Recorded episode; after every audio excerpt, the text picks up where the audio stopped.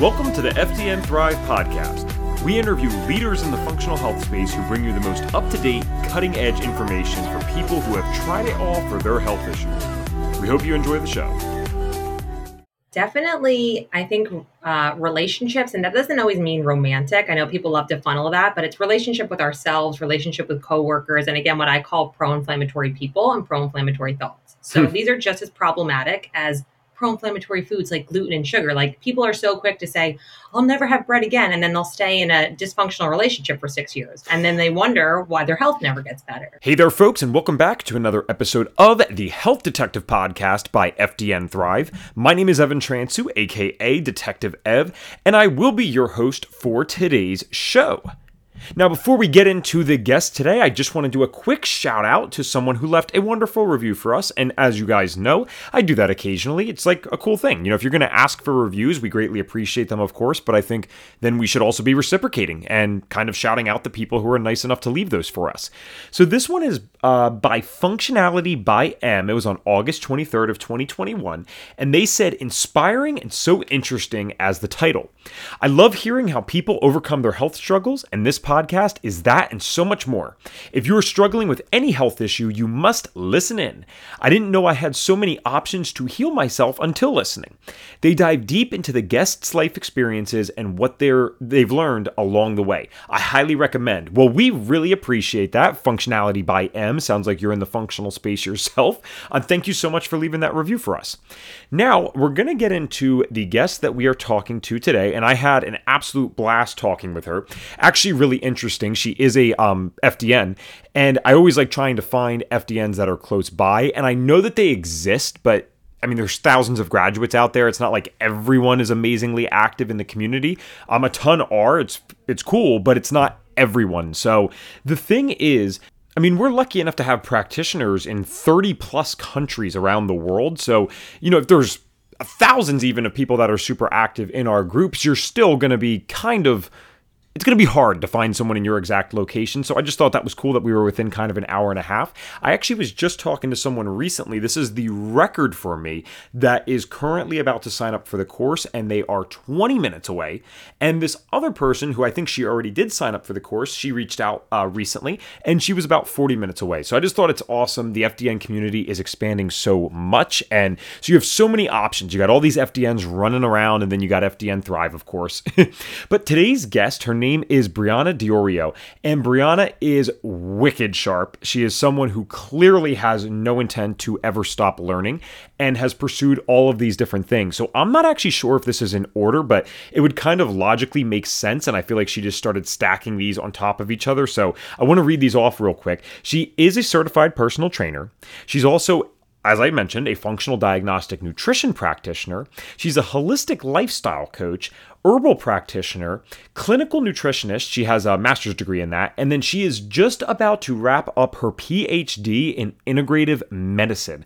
I mean, how impressive is this, right? So I wonder what is next for her. I actually should have asked that on the podcast, but I totally forgot. I was very kind of intrigued by the things she was sharing.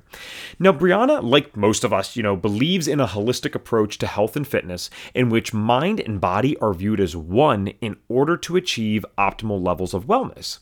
She also advocates for a holistic holistic and alternative approach to integrative medicine, where emphasis is placed on treating the whole person and taking an individualized approach, incorporating mental and emotional health, integrative psychiatry, functional medicine and alternative therapies, dietary supplements, and herbs, of course.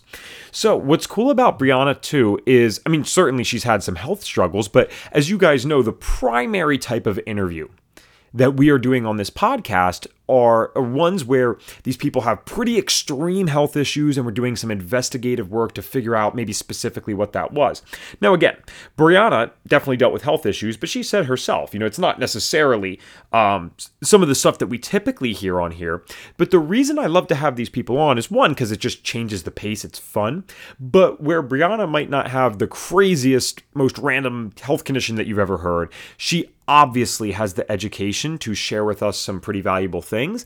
And what I thought was most interesting about this interview, literally the most interesting thing, was the fact that once again, you have this highly educated person knows all this technical knowledge and her approach to wellness after all these years of being in practice for herself, it's almost 10 I think at this point, is still very simple. So without further ado, let's get to the interview. All right. Hi there, Brianna. How are you?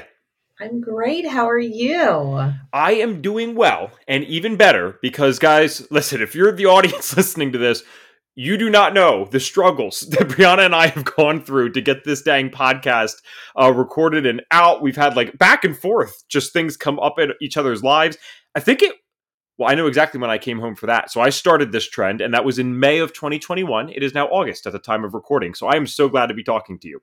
I'm excited as well. And I think sometimes timing is important in life. And yes. um, I think it will probably foster a more organic and exciting conversation.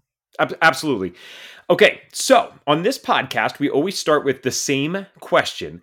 And that is just a question that's based off the fact that most people get into this space not by accident. They get in because they either had their own stuff or had someone in their life that was dealing with some stuff that maybe wasn't working with a conventional way of thinking. So I'm curious, you know, I know that you had kind of said to me before, maybe the story isn't anything crazy, but certainly there was some health symptoms there. So let's start with when did those health symptoms start and what exactly were they? What do they look like? Absolutely. I love going into the history and the ideology of how things came to be. Um, I I originally kind of got into health and wellness. You know, I was personal training and doing all that. I was getting my master's in human nutrition, and you know, at that time, I kind of thought like nutrition was the only thing that mattered and whatnot. And you know, being in graduate school was very stressful, and so I started just to notice some things where I wasn't functioning functioning as optimally as I wanted. So I was super tired all the time, even though I was, you know, like sleeping pretty well.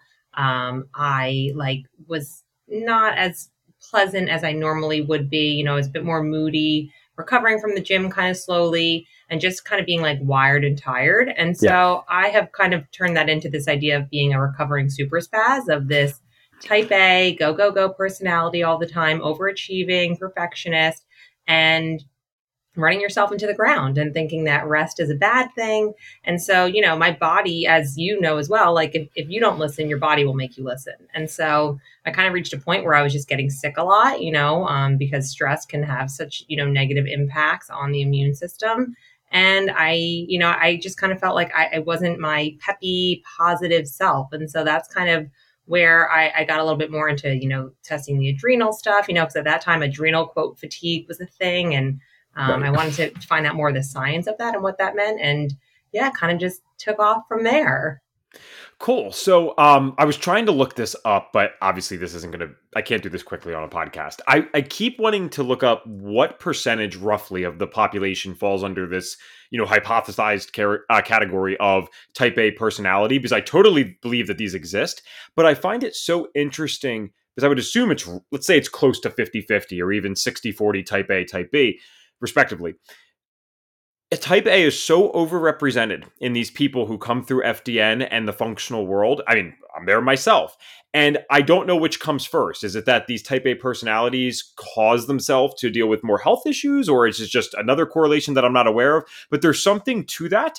And I think that's a good lesson for everyone on the podcast. If you haven't already noticed that trend before, we got to be a little careful right about uh, what we're doing and how we're managing stress because in today's world as you know i mean just living is stressful. Pollutants the toxins the artificial lights i mean you really can't avoid it even if you're trying to be perfect. So i'm sure that uh, when we add on additional stress from working our butts off or studying our butts off that doesn't really help right?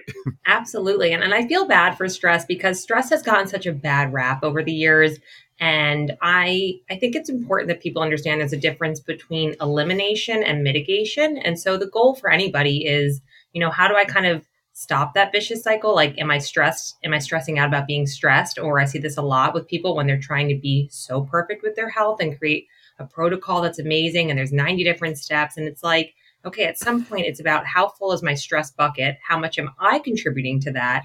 And what are some internal and external factors that can help to modulate that? And I think that's sure. kind of why it's important to be your own quote health detective and see where there are hidden patterns, see where you're actively participating and seeing, you know, what other things lifestyle wise can be contributing to that, not just I think to your point, people use it as a default, like, oh, well, I'm just, that's just how I am. And it's like, right, but that's okay. Now, what are you going to do about that? And how are we going to change positively? Mm-hmm. I like that you mentioned that because I think this is pretty natural for us type A personalities to somehow take this stress reduction and the idea of healing and still make this some systematic, you know, very stressful event. And I did this myself because I remembered, okay, now I know which time I'm supposed to go to bed. Fantastic. Now, if I don't go to bed at that time or I know I'm not going to be able to, I start freaking out. I'm like, okay, well, let's say I'm supposed to go to bed at 10 and I'm, I now am forced to stay up till 12, whatever it is you're staying up till 12 anyway. That's already happening. So why would you add more stress on top of it by freaking out? It's like this acceptance. It is what it is. You know, I mean, yes, it might not be optimal, but adding stress to it is not going to help. And I don't know if you've found this in your experience, either with yourself or people that maybe you're working with, but I have found sometimes the stress from you know thinking that we're not doing the right thing is sometimes worse than the stress of the thing that we didn't do right to begin with. Do you know what I mean?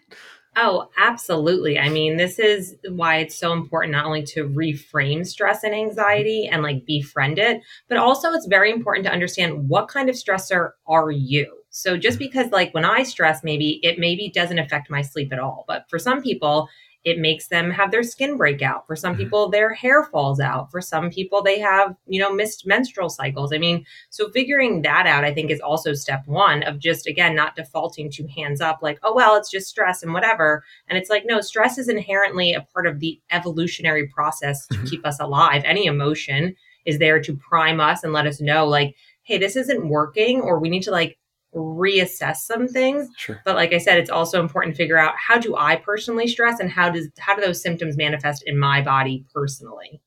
Sure. I love that you brought up the skin breakout thing because many people wouldn't even necessarily well, I think people that deal with it chronically are very aware actually that stress causes like acne or something like that. But many other people that haven't dealt with it wouldn't realize that. That's one of the first symptoms that happens to me. First thing, if I go off track, would be something like that. Now, that's in my opinion, actually relatively minor and great that it's not something more severe. You know, I can take that and handle that at this point, but it's just weird because yeah, some people will have you you know like on their labs or from their experience and the things that they're sharing, they are not doing well, and yet they're the most like physically attractive person in the mm-hmm. world, right? So it does affect everyone differently, that's yeah. for sure. No, now, absolutely, kind of, and I think it's so important how you even said that too. Like labs are such one part of it, and like mm-hmm. that's great, it's a tool, but like understanding emotions too. You know, like in Chinese medicine, they talk a lot about emotions and you know, organ health and all that. And so the liver actually, which processes, you know, uh, all of our hormones and detoxification compounds and all that, also processes emotion. The emotion with sure. the liver is like anger. So, you know, if you're going through a quote emotional detox, that can also be problematic and be manifested on the face. Absolutely. All right. So going back to your story, you know, you're dealing with some of these symptoms and definitely like getting sick more often. Were you putting really any like major thought into this at the time? And if so, like what were you doing? Or is this kind of just, hey, this is life? Because some people do. They we don't think twice about some of the symptoms we're dealing with. Yeah, at that time I was kind of like, it's a future Brianna problem. You'll figure it out when you're done with graduate school, and um, just keep drinking more coffee, keep working out more, and keep just digging yourself into a deeper hole. And what I had come to learn was that when you find yourself in a hole, the best thing to do is to stop digging and I think a lot of the times we don't always stop digging. We just keep throwing supplements at it or taking an allopathic approach instead of saying, okay, I'm not going to take aspirin, I'll take white willow. Like, all right, well, we still need to take a step back and be like, what, how am, how did I get here? And like, how long has this been going on? And I'm sure you've seen this with people you've interacted with too. Like, they come to you and they've been doing this themselves for a year or two years or whatever, and they want to be fixed in two weeks. And it's like, that's not how healing works because becoming well and becoming unwell are both processes that take time to to contribute to and to undo. Absolutely. I mean, I did it honestly primarily, and I'm always very transparent about this on podcasts or anywhere I'm public. I mean, it was really as a kid for me just using substances like specifically marijuana that it does have medicinal benefits now do i think we should be hiding a youth's mental health issues with that or doing it illegally no that's different but it was helping kind of mitigate my symptoms but the problem was when i could no longer do that all the things I wasn't working on for the last two years of using it daily, yeah, now that I have to face that, and now that's a problem, and you realize you're actually a lot worse than where you started. So, I mean, that might be a little more on the far end of the spectrum than what people might typically do. But yeah, it's the same thing with the supplements. I see it all the time with the caffeine and coffee. Oh, I'm tired, so I'll just do this. Well, you do that for five years, which is very common. when you stop, you realize, oh, wow, I'm pretty banged up, or another symptom's going to manifest, and that's going to get you to stop doing that every single day. Absolutely. I mean, as Reed says, I remember that was one of the first quotes that resonated with me. He said, Symptoms aren't the problem, they're the result of a problem. and that I think is so important for people to remember because that's just how your body talks to you. We have trillions of cells inside of us that make up tissues, that make up organs, that function and dysfunction together. So if there's something going on at the cellular level and like they're not happy, your body is not going to be happy. And then again, it's just I think we saw this a lot this last year with with COVID and whatnot, where all the things that people would do externally to to suppress symptoms or deal with them, like people couldn't do that anymore. And so it did bring to light a lot of stuff about mental health or, you know, like just poor coping mechanisms. And then the symptoms were like, all right, well, we're we're here to stay because you're in lockdown. You don't really have anything else to do. That's so true. I I think we've all seen this, especially in the functional space, for like more uh, we're lucky enough to be more aware of these types of things. I have seen this such extreme uh, polarities in this last year where some of my friends they have experienced the best and biggest growth in their life whether it's through relationships finances health or whatever and then others you know they're plummeting but i, do think there's it's like a pendulum right they're gonna come back on the other side eventually but yeah no this uh, uncovered a lot of things for many people and we're like oh wow i have to deal with that because yeah there's no way to practically distract ourselves anymore because yeah you're just stuck at home with your thoughts and i mean sure you can watch the tv or whatever but those things don't work for major problems. Like you're going to have to face this stuff eventually. So i love that you brought that up yeah, Tiger King can only go so far, and there's only so many episodes, and then you got to say, "Well, time for me to uh, deal with some of my issues." sure. So, speaking of dealing with issues, when did you get to the point where you actually did start dealing with these issues? Like, did it get progressively worse, and you had like a wake up call, or did you just stumble across information? I'm curious, like how this progressed after, or maybe even during grad school.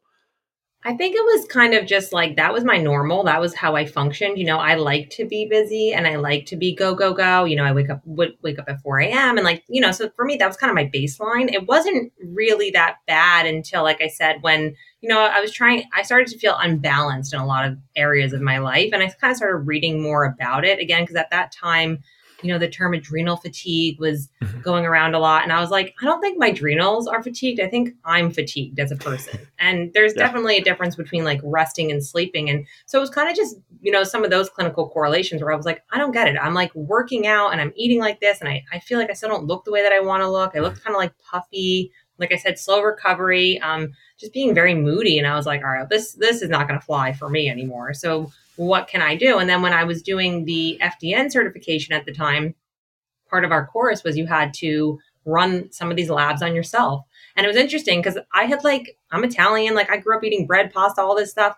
I had never had any of these issues with like all these food sensitivities all of a sudden. And whatever. And so it was like things I couldn't eat anymore was bumming, like that was bumming me out. And so, you know, I did some of the things like the stool test and I did the adrenal testing and all that. And at the time, it was really helpful because I was like, all right, well, I don't want to keep having to avoid everything for the rest of my life. I always say life is meant to be lived. So, like, what, where can I start changing things now so I can start getting more out of my my like health and not having sure. to do so much all the time? Because that's exhausting sometimes which then further perpetuates that cycle of being like oh here we go again. I'm stressing out about stressing out. So like where where can i stop this? Yeah no, okay, I'm curious. I want to rewind for a second because clearly you had a mindset around health to begin with. I get that. But FDN is a very specific type of thing, especially guys, um I found out right before the call, you know, this woman is an OG FDN. She graduated in 2013. So that was I mean, the course has been around for over 10 years, but still, I mean 2013, I don't think there was probably even a uh, not nearly as many graduates as there are now. Like that was a very small percentage because we were still kind of building up. So this is very niche and it's not well known even. So how did you find out about this and like what specifically attracted you to something so again what most people would consider niche? I honestly don't remember. I want to, I mean, I'm a nerd. So, like, I think it's just me selfishly wanting to learn and all of that. It might have been when I was doing my CHEK um, holistic lifestyle coaching certification. And I think that there maybe was somebody else in the room at that time who had kind of talked about it, or I think I came out, you know how it goes, research rabbit holes. You come across an mm-hmm. article, and I think maybe Reed was, you know, the author or something like that. And I, I think it was kind of just like I was opening up my own practice at the time, and I wanted to kind of just like take it to the next level. And so I think with anybody who's really good at what they do, it comes from almost a selfish place because I selfishly wanted to learn more.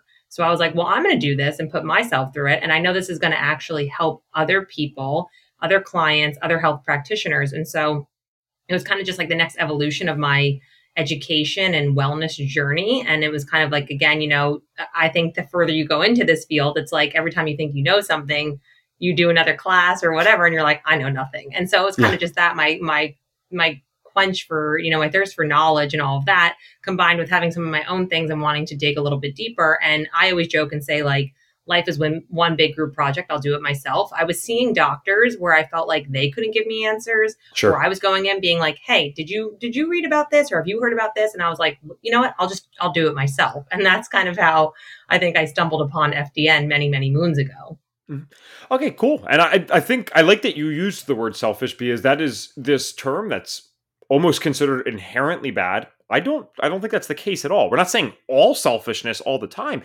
I, I love the um I don't even I forget what the term that you would use to reference this, but like in the category that it's in, but it's the phrase or saying or whatever. Um, you know, you can't pour from an empty cup. So by definition, we need to be selfish for a little bit to fill the own cup, and then you know we can pour out every now and then. All right, got to refill, pour out every now and then. So life is supposed to be this mix of selfishness, giving, selfishness, service to others, whatever it is. And this applies for so many things other than health, right? This is donating from our finances. If we're not able to pay the bills, it's kind of stupid to be donating money probably at that time. Like we're going to have to make sure that we're covered first and then we can go do that stuff. So I think that makes total sense. And when you were going through the FDN course, I know it's, I mean, it is so much more in depth and there's many more labs included even now.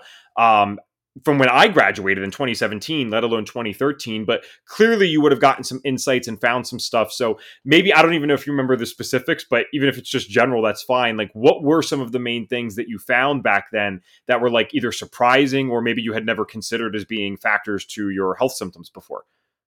So the Dutch hormone test was really interesting for me because I, I saw a lot what was going on with my liver, you know, like liver metabolites and uh, organic acid testing and all of that. So I thought that that was cool because I think so many, again, people just focus on cortisol and that's so bad. And it's like, no, cortisol is inherently anti inflammatory and we need it and it's important. And then there's also a whole other litany of stress hormones. So what's mm-hmm. going on with when my serotonin breaks down and what's going on when dopamine breaks down and, you know, other things that also can influence mood and can influence your stress levels and all of that. So I think that was really important.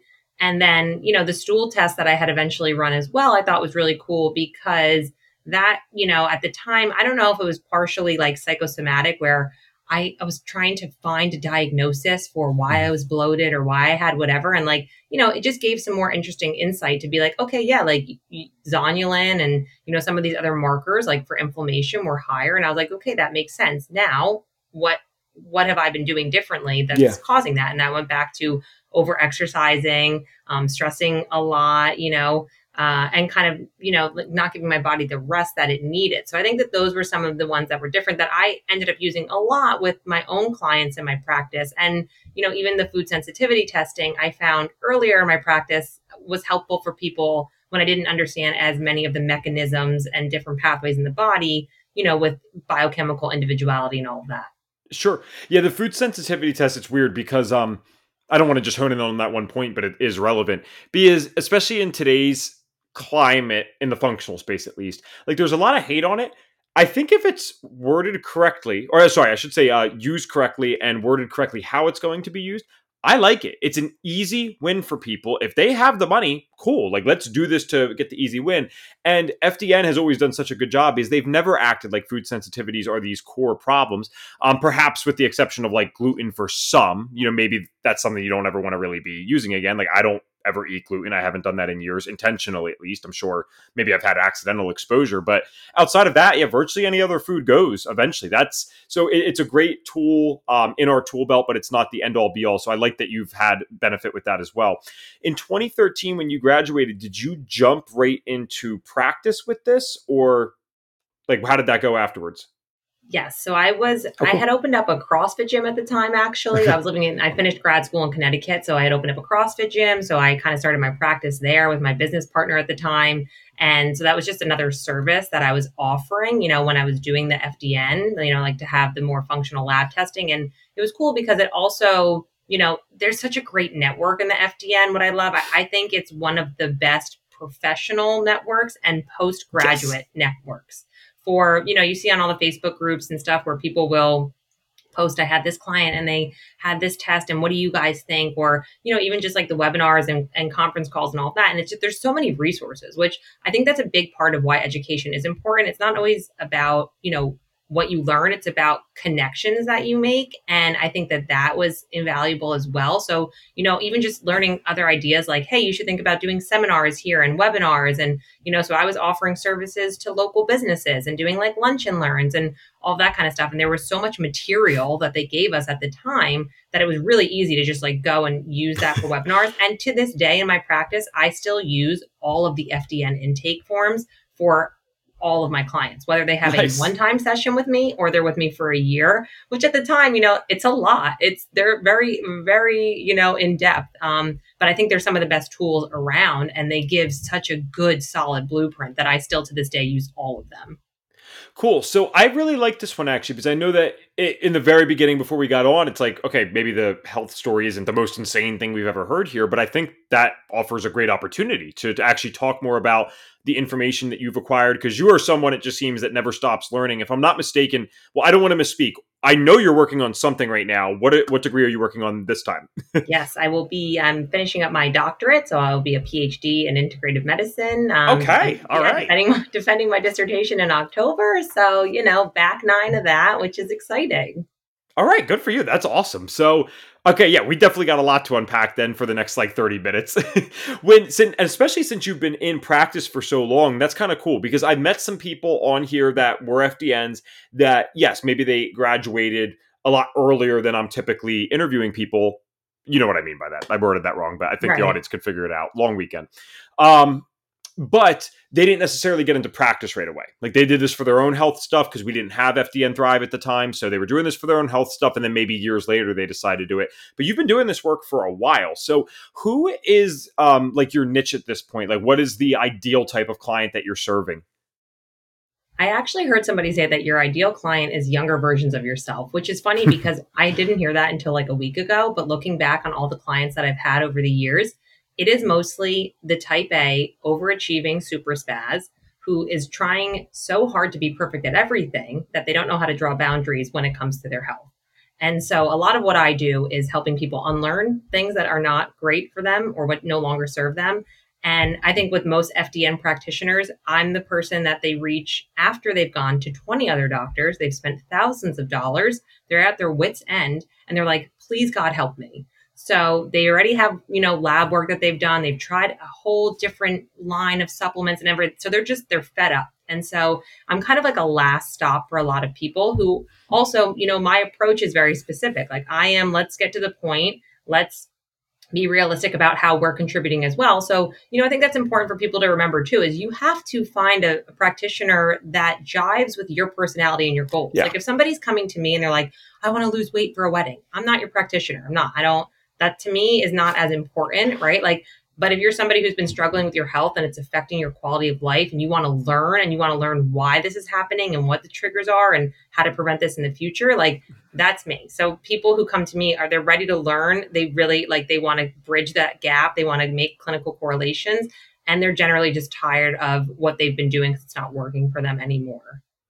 Okay, I I love that. I've actually never heard that myself that it's younger version of you and I'm like thinking because when I was taking more clients, it's not really something I do at the time or at this time. You know, it was a, a, mix of like people my age and even slightly older. But in my other career where I do like speaking stuff, it's all you know people ten years younger explaining stories, and I, I think it works better there. So that makes sense. Your ideal client is this younger version of yourself. You know what I mean? So I like that a lot. But, but I uh, do think that when you're young in your career, like you take who you can get, right? So like your fa- family and friends are your first clients, right? Like all of my friends, all my families, all my homies from the gym, like those were all my original, like you do a lot of stuff for free because again, selfishly, that's how you're learning. Somebody comes to me with a case that I've never researched before. And I'm like, okay, well, now I have to do research and learn how to, to understand this and then give you a protocol. So don't underestimate, you know, pro bono stuff when you're younger in your career, when you are trying to build credibility and understand it's a symbiotic relationship because you can also learn things as well. Mm-hmm. Well said. Well said. Okay, so with these people, you've obviously been working with these types of individuals for a long time now. What are some of the core things that you're seeing? Because I already heard you say that you're, I mean, I'm paraphrasing, but you are working on these things that are probably related more to their type A ness than anything else. But are there like common things that you're seeing on the labs? Like, do these people have certain trends in hormones or gut stuff, or is it kind of all over the map, but the similarities come in the personalities? So I've actually I don't lead with labs first okay. because what I have found is that a lot of people will treat the paper and not the person. And then we create these self-fulfilling prophecies where people say, and, and I get it because if you've been feeling so unwell for a really long time, people just want a diagnosis. Sometimes sure. they want to know like you have XYZ symptom. And I don't always love that because what I, a lot of what I do is helping people understand how powerful the mind is and the field of things like psychoneuroimmunology and the mind body connection and what's going on when we say these things, how that's directly influencing our cells and our mitochondria and our rest of our body. So I like to do a lot of the intake form stuff first and get very boring and back to the basics with health and see where are there imbalances and where are there the common denominators. So a lot of the times when I'm seeing these type A people, of course, all of them are presenting all in this stress adrenal profile, right? That's usually jacked up. We're also seeing a lot of stuff with the liver gut going on. Sure. And then, you know, a lot of times we're seeing issues with sleep and even pain stuff going on, right? Like they feel really sore because of these high levels of, of inflammatory cytokines. And then a lot of mood, uh, mood stuff. So anxiety, uh, you know, like mood disorders, uh, irritability, all that kind of stuff. Because again, all that kind of goes back to imbalances in what's going on with the nervous system and what's going on with the endocrine system and all of that. And then, you know, when we take it a step further, it's not surprising when we do run a lab, like I said, like the Dutch test or whatnot, it generally comes up in the liver. We see a lot of more of the pro-inflammatory pathways for, mm-hmm. you know, testosterone and estrogen and all of that. And, you know, even things like insulin dysregulation and like I said, some of those metabolites for our neurotransmitters being unbalanced. So I like to kind of do it the opposite where I let I also want the person to be involved and not just rely on a lab work all the time and say like okay, what when was the last time you actually felt good? And through that intake form process, as you know, arduous and, and lengthy as it can be, they're like, you know what, I have filled this out in six different ways already. And now I'm realizing how I don't ever give myself time to relax, or I'm mm-hmm. so hard on myself, or I worry so much, or you know, I'm so stressed about XYZ. I'm in a very unhealthy relationship, pro inflammatory people in my life. And so I think that's a really important part for me in my practice where I think they get more out of it. And then we run the labs to be like, sure. see, and now here's the science to show you as well. So I like it kind of as a one two part, um, you know, approach totally cool. I mean, this is why we do the podcast, you know, because obviously, as amazing as FDN is, and Reed, this is what I love about Reed he knows it's not perfect. Otherwise, we'd be getting 100% results 100% of the time. Now, I do think a lot of this has to do with compliance of the individual, but that's besides the point. Um, I think we have a pretty damn near we have one of the best systems that are out there. That's for sure. I, I, just have seen that in my own life, and I get to interview so many people from this, and I'm like, wow, like I cannot believe how consistent this happens. However, I don't think anywhere in healthcare yet has that 100% down 100% of the time. So we still have these other things. So to have another perspective on is always welcomed and good. And I think it's even more credible that you have this extensive background, not only in education of constantly learning, but you've been doing this work for a while and have found that this is kind of the most um, you know worthy route to take at least with these individuals and probably many others. So do you always end up running labs or are there some people that hey they're just working with you one-on-one and that's all they'll ever need? Yeah so again i, I think it, you have to meet the person where they are. If they come to you and they're paying you to be like listen i want these labs run you're not going to be like mm, well i don't think we should do that. Like let's talk about our feelings. Like obviously you know you're going to run the lab. So again okay. it's it's knowing and it's also i think talking about like what's our big what's our long-term goal? Like if you're just trying to fix something in a month and you want a lab result to prove that you should be taking 90 supplements. Again that i'm probably not the practitioner for you. There's people out there they'll do it that's fine. Um, so i think it kind of depends you know? Some people i will tell them from day one like listen we're going to do the really boring stuff first. We're going to do these intake forms. We're going to actually talk about how you're functioning in your life or how you're not functioning And then we will run the labs after. And so usually by that time, we're already two or three weeks in. We have built some rapport, we have relationships. I understand. And you know how it goes. Sometimes people think that they're going to get extra credit on their intake forms by lying about things. And i'm like it doesn't help anybody if you pretend to answer a certain way. It yeah. will come out eventually. And mm-hmm. so as you start to have some more of those calls and and you know what whatnot i think that that's helpful. And that's why again i don't always love starting with the test because sometimes people will be like oh yeah yeah yeah. No that's exactly how i feel. And, and that's not it's like you know when you're in class and you have a question and you're too afraid to ask you know? Yeah, yeah somebody yeah. brings it up and you're like oh thank god. So i think it happens like that sometimes where it's like no, let's kind of walk through this together and then we can run a lab. But again, I think it's important to, you know, if that's what they really want from the from day one, say yeah. And then you can say, hey, listen, while those while it's going to take a couple weeks to get those labs back, let's do this other work as well. So I think sure. it's, you know, a marriage of those two.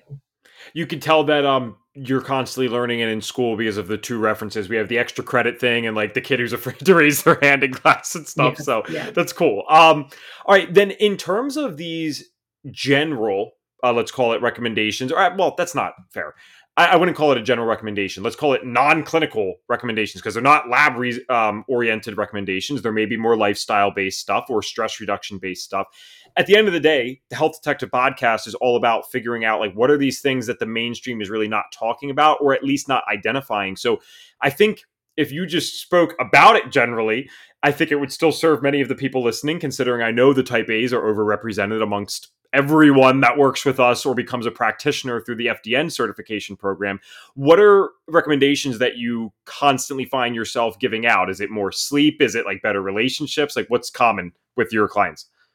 Definitely, I think uh, relationships, and that doesn't always mean romantic. I know people love to funnel that, but it's relationship with ourselves, relationship with coworkers, and again, what I call pro inflammatory people and pro inflammatory thoughts. So hmm. these are just as problematic as pro-inflammatory foods like gluten and sugar. Like people are so quick to say, "I'll never have bread again," and then they'll stay in a dysfunctional relationship for six years, and then they wonder why their health never gets better. So I think that that's a really important thing. Is you know understanding where do I contribute to what's not working in my life anymore. And also, a, a, big thing that I see is people, they tried something that worked for them five years ago, even five months ago, and they cling so desperately to it. And they're like, yeah, but I used to do this and I used to eat this and it doesn't work anymore. And it's like also just releasing the death grip on life of like, this protocol doesn't work for me anymore mm-hmm. because I have different things that are going on in my life, or just because it's healthy doesn't mean it's healthy for you. You know, somebody says you should wake up at 5 a.m. and do an hour of yoga and then journal and then be grateful. And then it's like,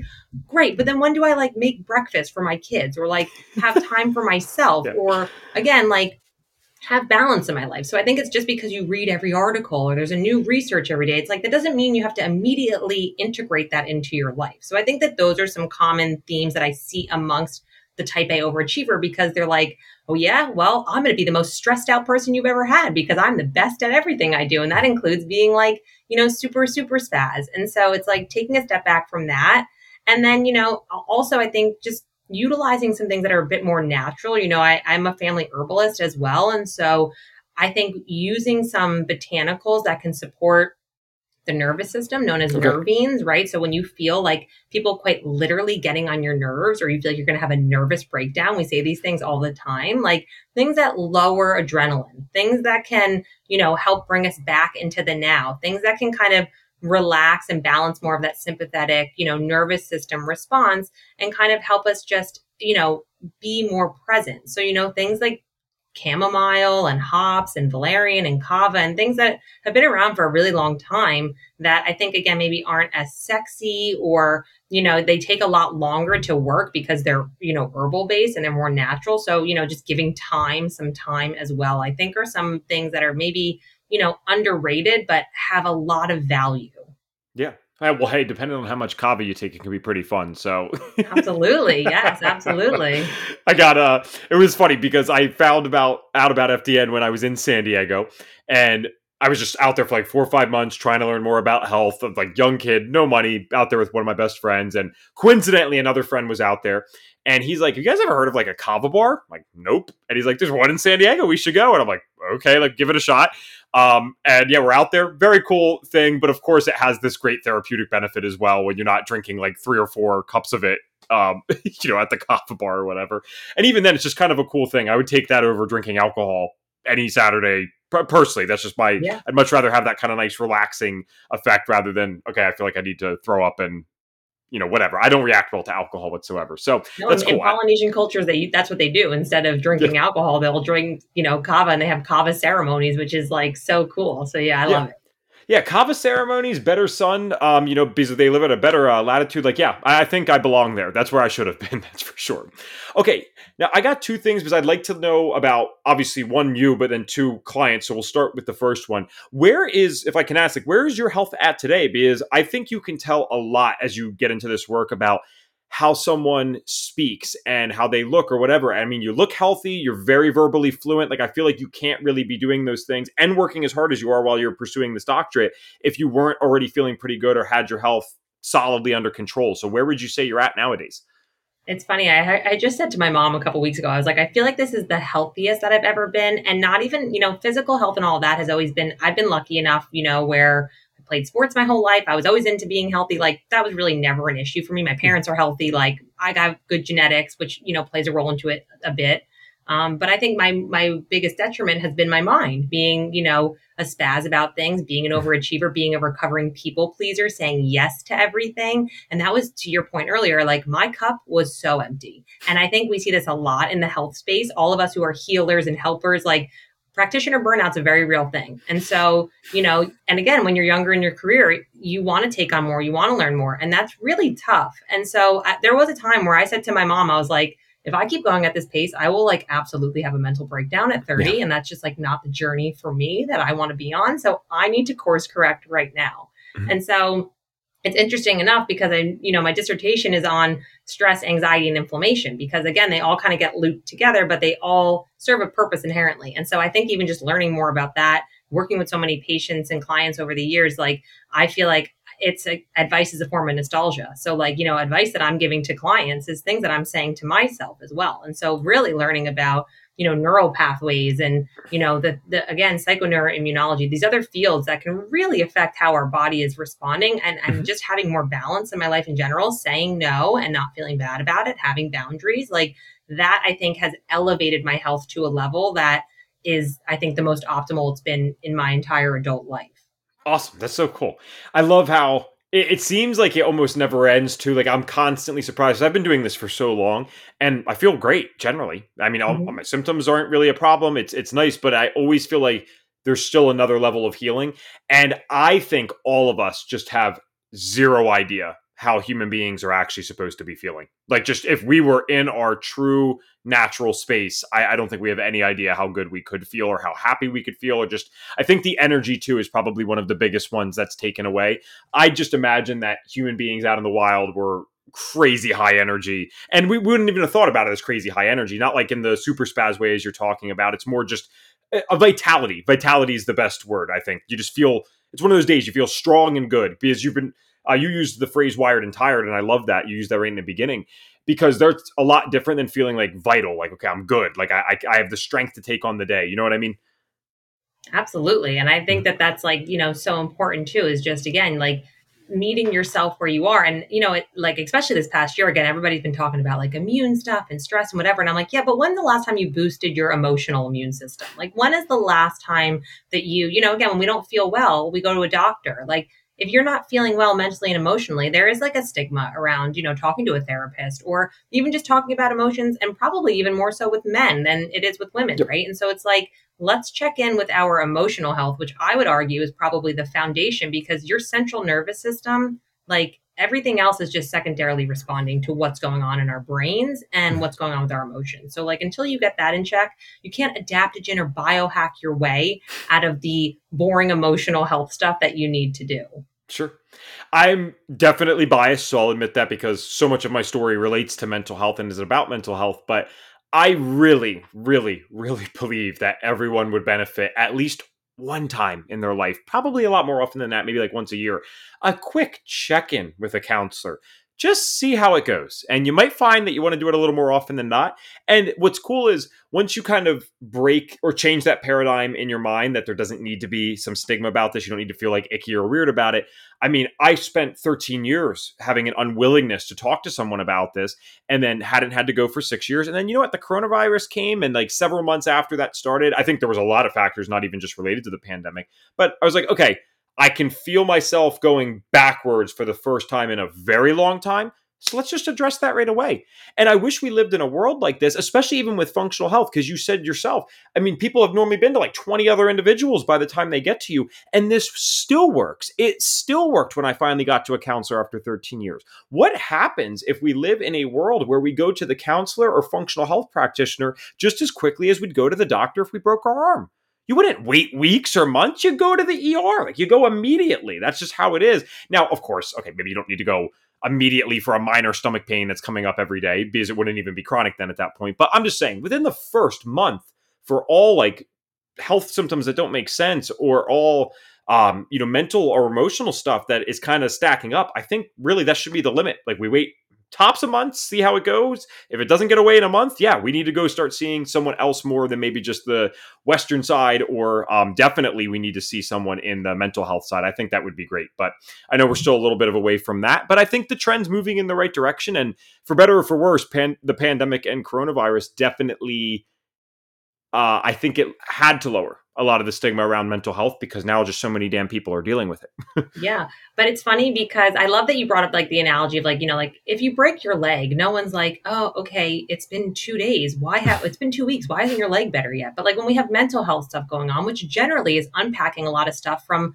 subconscious things that we weren't even aware of growing up or things that we just, you know, let go on for too long. Like you know that's a really long process and a really long relationship you have to be in. So you know even this idea now where it's cool because there's a lot more conversation around mental health and all that but now we're also getting back i feel like almost going backwards where people are trying to put a label on everything and being like it's trauma and it's this and it's my childhood. And i'm like great put whatever label you want on it but still what are you doing to work on it like that's yes. you know it's, it's, one thing to put a label on it now and say i have an attachment anxiety style i'm like okay great but like what are you doing to change it so like you know i think we're still kind of in this weird neophyte kind of phase where it's like okay there's a bit more conversation like let's keep mm-hmm. going let's keep going and see where it can go from there you nailed it and i see that i have no problem saying this and i hope this doesn't uh well i think on this podcast we'd be a lot safer but i mean seriously even just addressing that can like almost be something you can't say in today's world.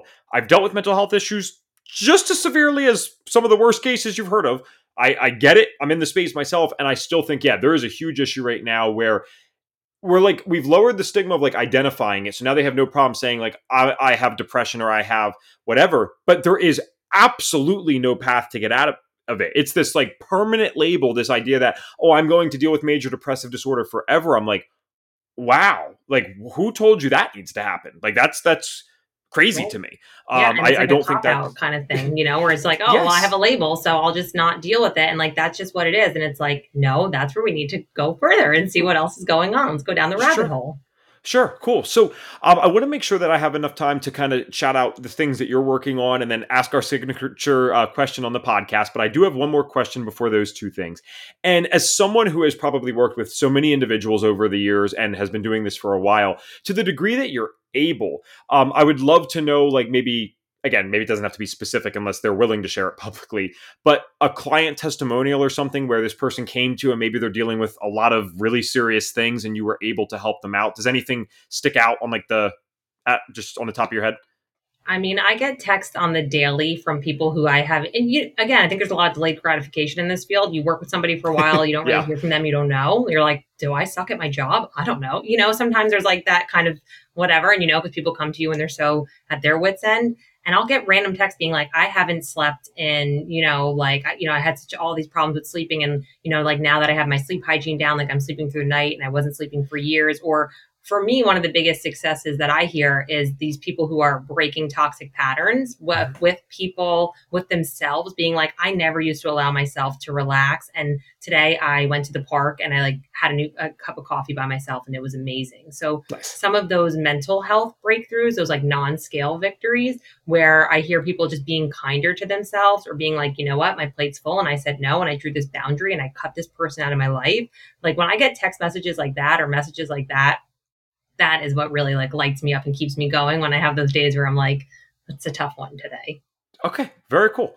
Um, so as someone who is never stopping learning and you're always working on this stuff, I know, I mean, please share all the things that you're working on and like where people can find you but i'm particularly interested in the podcast so maybe we could start with, with website where people can find you if they want to work with you and then talk about the podcast that you're working on because i always love shouting out other podcasts on this particular podcast Absolutely. Thank you for bringing it up. Yes, uh, my website is briannadiorio.com. And my brother actually just did a whole upgrade of my website, like Brianna 2.0 nice. base. So it's amazing. That's where you can find literally all things Brianna Diorio. Um, you know, there's a link to my podcast there. My podcast is called the Brianna Approved Podcast, which is really great because I talk about having balance in your life. I talk about mechanisms of action, clinical research, botanical medicine, and kind of, you know, everything in between. And it's, you know, it's fun. It's, I try and nerd out. I have fun little segments on there. And then, you know, I'm very active on Instagram as well. That's kind of where I drop the most knowledge, um, which is at Brianna Diorio. But for anybody who's an FDN fan, I will be speaking at the FDN Symposium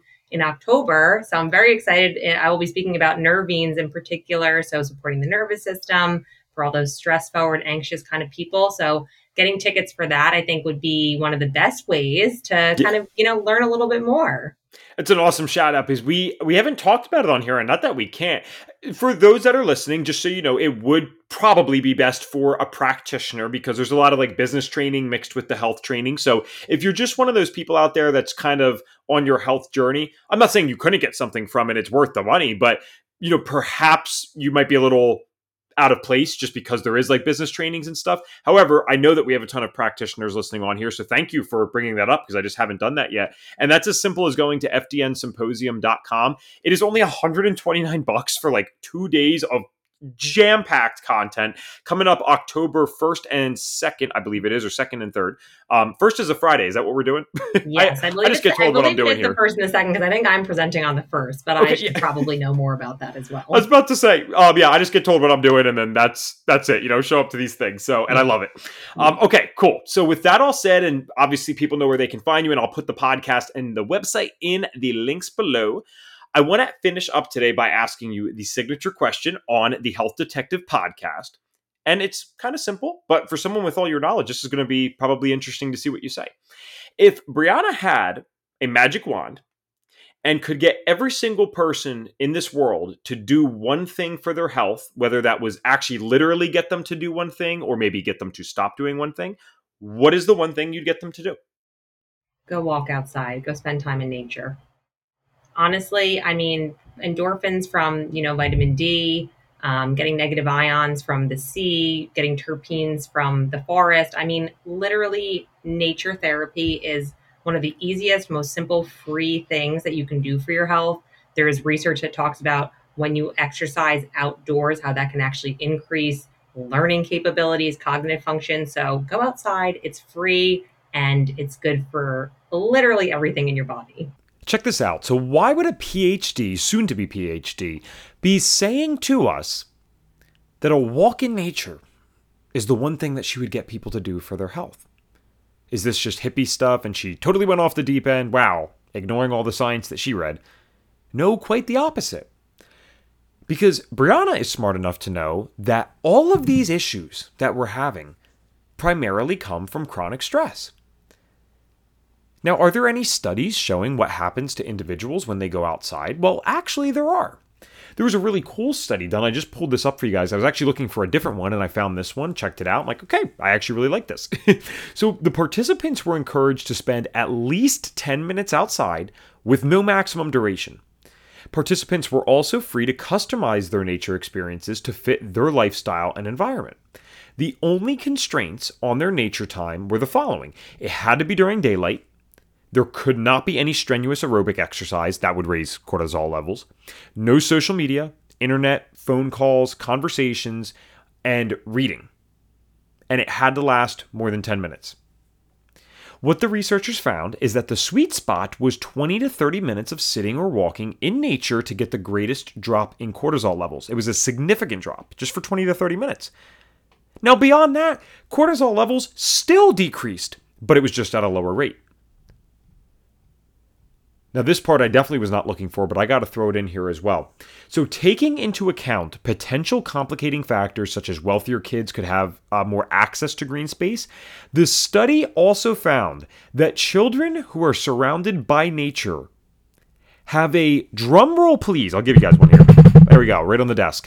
Have a 55% lower risk of having mental health issues as an adult. Children who are surrounded by nature have a 55% lower risk of having mental health issues as adults. Wow. I'll leave this in the show notes for you guys if you want to check this out. I'll actually leave the article and then you can see the study links on there as well. But oh my goodness. Sometimes I'm wondering, like, it's so amazing that we can do all the fancy stuff but the longer I do this, the more I realize kind of the genius behind Reed Davis. And Reed Davis is the founder of FDN. Because at his core of the teachings that he brings, it is about lifestyle. We did a whole episode on dress. If you haven't listened to that yet, please go back a few episodes and listen to it. It's very short, it's only 20 minutes, and it explains the core of what we're doing here and why the lab tests, yes, are wonderful. But at the end of the day, if you don't do the other stuff, you can run all the labs in the world, you can spend tens of thousands of dollars if you wanted to. It ain't going to work. And I think these types of findings in these uh, studies are perfect and prime examples of how we cannot out lab test and out supplement the basics of what it means to be a human being. We might need to do an episode on that in and of itself, huh? anyway, I just want to thank Brianna so much again for hopping on and sharing her knowledge with us. And we're wishing you, Brianna, the best of luck in finishing up your PhD. And hopefully, it doesn't cause you too much stress along the way. No pun intended. And I want to thank you, the listener, for listening to yet another episode of the Health Detective Podcast by FDN Thrive. If you are enjoying the information that we're sharing here, we'd love one of two things or both if you're really feeling um, like you love us today. Leaving us a review on Apple's uh, podcast. Just search for the Health Detective Podcast by FDN Thrive on Apple Podcasts. Click that five star review and maybe leave us some kind words. But even better, I think, than that would actually be just sharing this on your social media. If you found something today that was super helpful and you're like, wow, I like knowing that, well, then just stop and think for a second. How many other people do you think need to hear that? Wouldn't it be kind of cool if we shared it with them? Pretty simple, right? But I'll just leave that thought there. I'm looking forward to talking to you guys again soon, but until that time, take good care. Thanks for tuning in to the FDN Thrive podcast. If you feel like you've been stuck in the cycle of trial and error when it comes to your health issues, our team can help. Whether you've tried every different diet out there without lasting success, spent way too much money on supplements at your local health food store, or been told that your lab tests are normal despite feeling anything but normal, we have your back. Go to FDNthrive.com and click the Get Started Here button if you're ready to stop playing guessing games with your health. That's FDNthrive.com.